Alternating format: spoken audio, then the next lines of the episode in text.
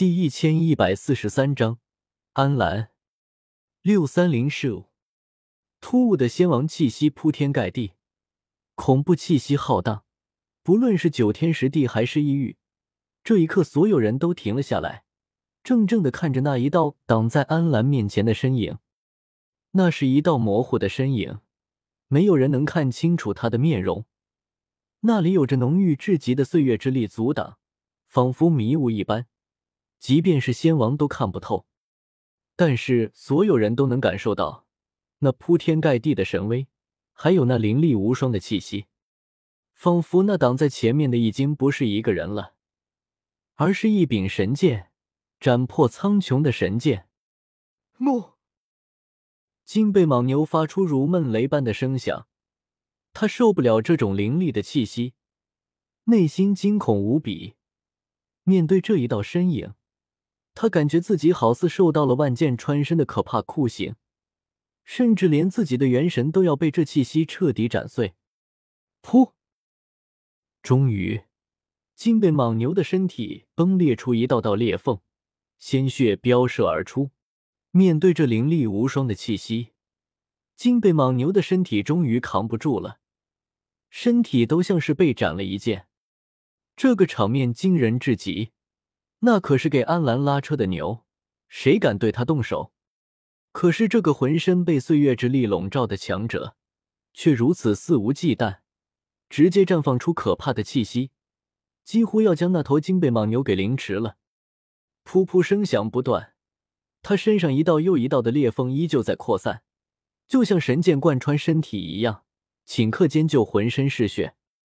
要知道，这头牛先前还嚣张无比。睥睨九天十地那边，但是现在他居然瘫倒在地，瑟瑟发抖，甚至还不断哞哞叫，好似在哀鸣。所有人震惊，这已经不仅仅只是挡路了，而是在赤裸裸的挑衅。虽然看不清他的容貌，但那如神剑一般的气息，如此震慑不朽之王安澜，可见何等的强势和霸道。当世之中。有谁敢找不朽之王的麻烦？但眼前这人无所畏惧。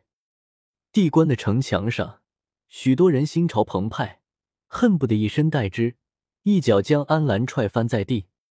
浑身被岁月之力所遮拢，你看似与我在同一世，但并非同一时空。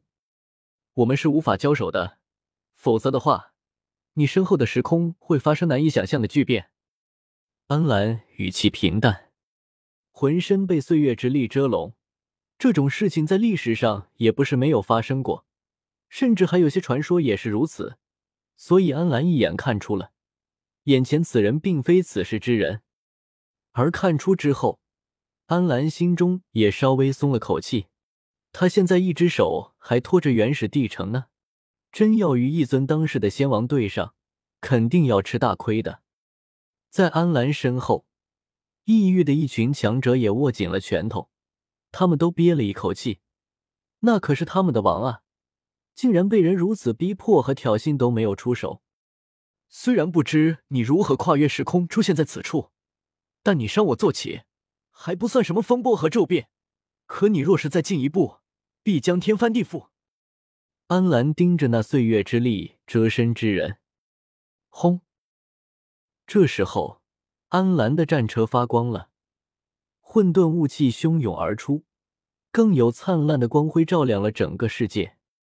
或许是为了给自己的言语加上一些力量，安澜真身从战车之中走出来了。许多人都被璀璨的神光晃得睁不开眼睛，他们只是模模糊糊的看到一个人形的生灵从战车之中走出来，他依旧一手托着原始地城。而另一手则拿着一根通体金灿灿的长矛，那杆长矛太刺眼了，金色的光辉照耀古今未来，好似亘古如此，永恒长存。九天十地那边，许多人心中大恨，就是这根长矛贯穿了天角椅，刺透过九天十地这边的仙王，是一杆声名在外的凶兵。此刻，安澜出来了。他浑身都带着灿烂的光彩，令人无法正视，锋芒毕露，天翻地覆。我也想知道，我想知道，如果我动手宰了你，将会是什么样的天翻地覆？周通的九叶剑草真命开口，这一番话顿时震撼了天地。地关上，九天十地所有人都很兴奋和激动。这一番话是何等的霸道，好似根本不把不朽之王安澜放在眼中。之前那金背莽牛嚣张，但他是靠着安澜的名头。虽然让人愤怒，却绝对不会令人羡慕和崇拜。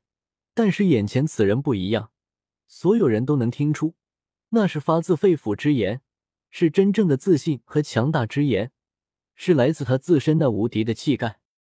而且，他一开口就说要干掉安澜，这是何等的嚣张和霸气！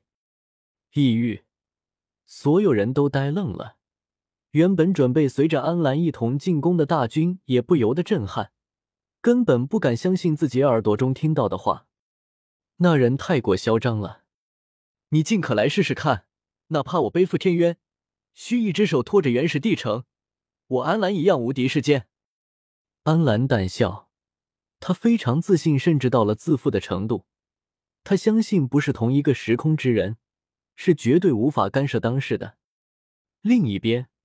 那金背莽牛倒退，他虽然因为周通的气息压迫，像是经历了万箭穿身，但他毕竟是真仙一级的存在，而且之前周通的气息也并不是针对他，而只是一缕气息的余波而已，所以他还存活，没有受到无法治疗的伤势。